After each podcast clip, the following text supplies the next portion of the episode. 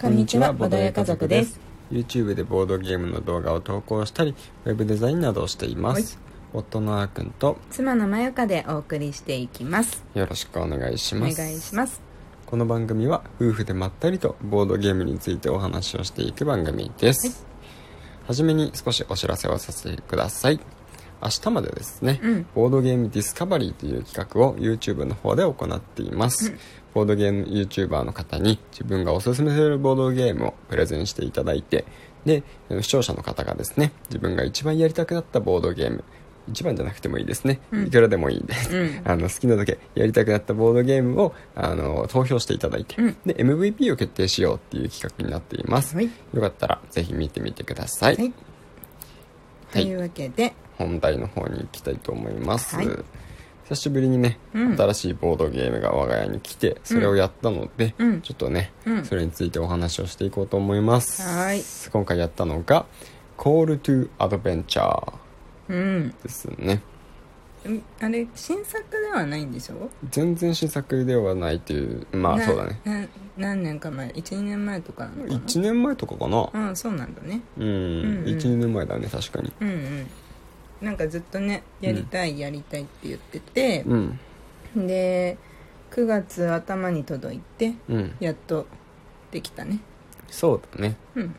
はい、あのまあ、たまたまちょっと駿河屋さんに行く機会があって、うん駿河屋さんの実店舗でうんちょっとね、うんなんか見たらうん中古でめっちゃ安くなってて、へええ買おうかなって思ってうん迷った結果、うん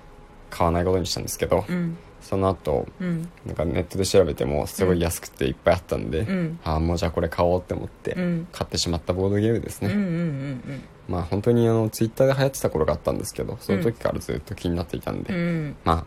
よかったかなと思ういまんす、世界観がまああっくん好みだもんねそうなんだよね、うんはいで、えっと、コール・トゥ・アドベンチャーどんなボードゲームかと言いますと、うん英雄を作っていくボードゲームになります、うんうん英雄の物語を紡いでいくって言った方が正確かな、うんはいはいうん、英雄のパラメーターとかじゃなくて、うん英雄の物語を作っていきます、うんだから最初は自分の生まれ、うんどんな出自うんっていうところから始まって、うんで、まあ、英雄になる動機とかがあって、うん最終的にその運命みたいなところまで行くわけなんですね、うんうん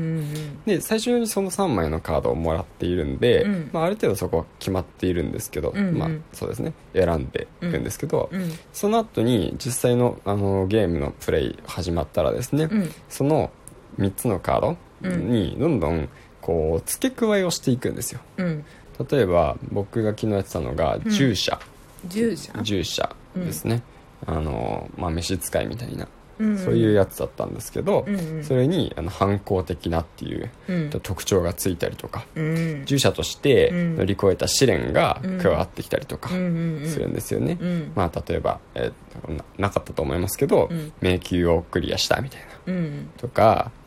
あなんのかあの閉じ込められてたところから脱出するとかうんなんかそういう感じのねそうそうそうそ物語うがうん、のなんなんていうんだろう物語の一幕というかうん、そうだねが書かれてんだよねカードにねそうそうそうそうそ一う文いもうほんと短いうん単単語というかい単語ではないんだけもうど、本当に一文だねうんでも完成された文章じゃなくてで最初よく分かんなかったのうんなんかそのあの物語を完成紡いでいくっていうのは、うんあーくんのインストで聞いてはいたけど、うんやり始めて、うんあなるほどねって感じだったカード1枚にうんそれこそさっきの「反抗的な」うんって書いてあるんでね、うんうんまあ、他にも書いてある部分他の「反抗的な」の他にも書いてあるカードもあったりするんだけどうん「うん、ハテナだったの私それだけ見て「ん?」みたいなうんうんうん反抗的な何かを表してるカードなんかなみたいな でもなんかもともと自分が持っているカードにさっきの従者、うんあ従者っていうその主人公というかうん人が英雄がいるわけでねうん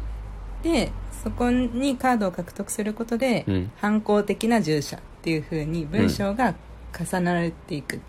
そうだねうんっていうイメージそんなイメージですねうんうんうんうんそれだんだんこうカードを獲得できるようしていくにつれて、うんあなるほどねって思ったうんうんうん物語を紡ぐってそういうことねってそうそうそうそう、うんうんそういうことなんですよね、うんうんうんでもうあの、そのね物語好きなように撮れるわけじゃなくて、うんそのゲームが始まるとうんその第1幕第2幕第3幕ってあるんですけど、うん第1幕が出自に関する関係するもの、生まれですね、うん第2幕が動動機に関係するもので第3幕が運命に関係するものみたいな感じで、うんそれぞれのカードを下にこう差し込んでいくんですよね、うんで、えー、とそれぞれのカードにこうなんか振れば足していくことになるんで、うんえっと、最初の第1幕の執事のところなんかのカードは、うん結構ねあの簡単に取れやすいんですよね、うんでどうやって取るかっていうとその、うんまあ、台数じゃないんですけど、うんなんか裏と表しかない、うんまあチップみたいなのがあるうんで、それを振って、うんあの基本の難易度以上のね、うんあの数値が出たら、うんその獲得みたいな、うんそういう感じなんですよね、うんそうダイスじゃないっていうのもまたうん、面白かったね珍しいよね、うん大体そのダイスで解決しようとしてさ、うんダイスの目をいじってさ、うん1と2しかないダイスとかさ、うん1と2と3しかないとか、うんあと特殊なね描かれてるダイスとか、うんうんうんうんまあ、そういうふうにねダイスフォージじゃないけど、うんなりがちですけど、うん表と裏しかないものを作って、うんそれを振らせるっていううん感じなんですよねこれがまた案外ね、うん全然思った通りにね意外とあのなんなかったね出ないんだよねそうそうそうそうなんかこう斜ダイスをうん転がす時みたいに、ん斜め上からジャラってやるより、うん上から落下させた時の方がうん良かった、で目が そうやってみたまあまあまあまあそれはきっと運だけど ねそれは多分運なあんですちゃんとあれけどでもガシャガシャやってよ手の中であああのズルはしてないって、 ズルはして ない昨日圧勝してね気分を良くしてましたからね結果的にねうんそうだねううんんうんそうだねそうで、まあ、そのね、あのチップを使って、うんそのクリアしたら、うんその試練をクリアしたことになって、うんその試練をクリアした例えばあのねうん牢獄から脱出したみたいな、うんそういうあのなんて言うんだろうな自分のうん歴史が一つ紡がれるわけなんですよね、うんうんで、えー、とこのあのそれぞれの試練カードにはうん2つの道が示されていて、うん例えば、あのー今の牢獄が脱出したっていうのがあったとするとうんもともと牢屋に閉じ込められたみたいなカードがそれなんですようん牢屋に閉じ込められたさあどうするみたいなのうでん1つが牢獄から脱出するうんみたいなね、うんもう1つが例えば看守を仲間に引き入れるみたいなね、うんうんうんまあそういう感じのあの選択肢が2つに設けられていうんて、うんであのどっちを選ぶかによって難易度が変わったりしたり、うんあとはその自分のねあの持ってるアイコンうんによって、うんその触れるチップの数が変わって、うんあの成功しやすくなったり失敗しやすくなったりするんですけど、うんまあ、そのアイコンの種類が変わっていくとうんいう感じなので、うんうんまあ、そこがねあのなかなか選んでいくっていうのがやっぱりあるのがいいうんカードを獲得するときにカードを選ぶだけじゃなくてカードの中でも選べるっうんていうのがいいですね。そうだねうん、でもちろんさ失敗することもあるじゃん試練にうん、うんそのその振る振った結果、うんそれを獲得するのに必要なあの点数うんあの出目が出なくてうん試練に失敗したら、うんななんだっけなんちゃらカード英雄カードだっけうん試練に失敗したらね経験値を獲得できるんだよね経験値だけだっけそうそう英雄カードは獲得できない英そ雄うかカードはねそのフルダイスの方にうんね救急車の音が経験者の音が入ったねがっつり入ってるね、うんそうそうフルダイスの方うにん失敗した時にあの英雄カードをゲットできるっていうのがね、うんまがうん混ざってるんですよねうんうんうんだからそあのうそのそれがダイスで出目出たら、うん成功しようが失敗しようがその試練にね、うんけあの英雄カードもらえるとあそっかそっかいう感じですそうだったそうだったそのさ英雄カードさ、うん私めっちゃ獲得したんだよねなんだか知んないけうど、んでそれはなんか使う時に別にコストいらないからさ、うんままあ毎回出せる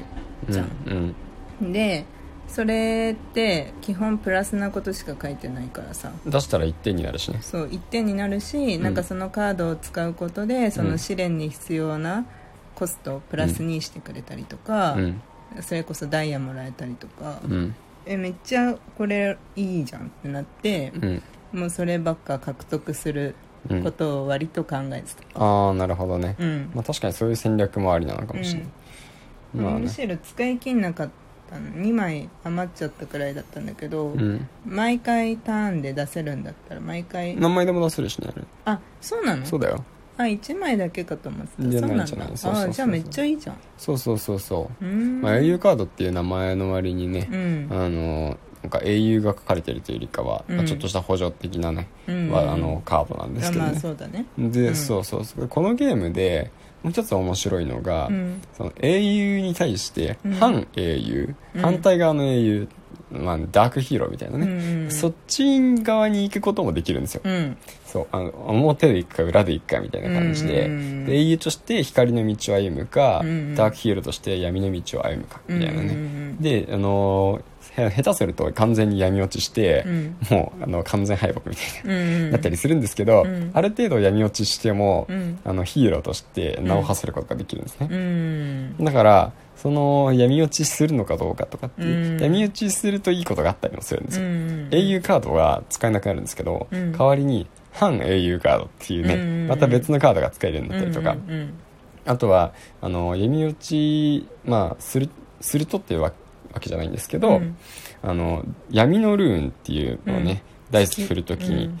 振るとなんか試練が成功しやすくなるんですね、うんでそれで、まあ、ペナルティとしてちょっとダークヒーローに一歩一歩近づく闇落ちに一歩近づくみたいなのがあるんで、うんまあ、し試練にさっさと成功するためにうんダークヒーローになっていこうみたいな、うんそういうのもありなのかなとなるほど思いね、ますねまあ、早く獲得すればするほどゲーム自体も早く終わるよねそうだねうんそうそうで、まあ、最終的にね点数の勝負とかもあるんですけど、まうあ、んどっちかっていうとどんなストーリーが紡がれたのかなっていうのを最後に見るのが楽しい、うんそれを妄想して発表し合う のが一番楽しいかなっていう風なうんゲームではありますだからうんバチバチで点数で勝負する必要もないかなうんとは思ってますね、うんまたやりたいって思ったそうだね今日もやりましょう、やりましょうというわけで「コール・トゥ・アドベンチャー」ご紹介いたしました、はいまた明日も聞いてくださいね、はいバイバイバイバーイ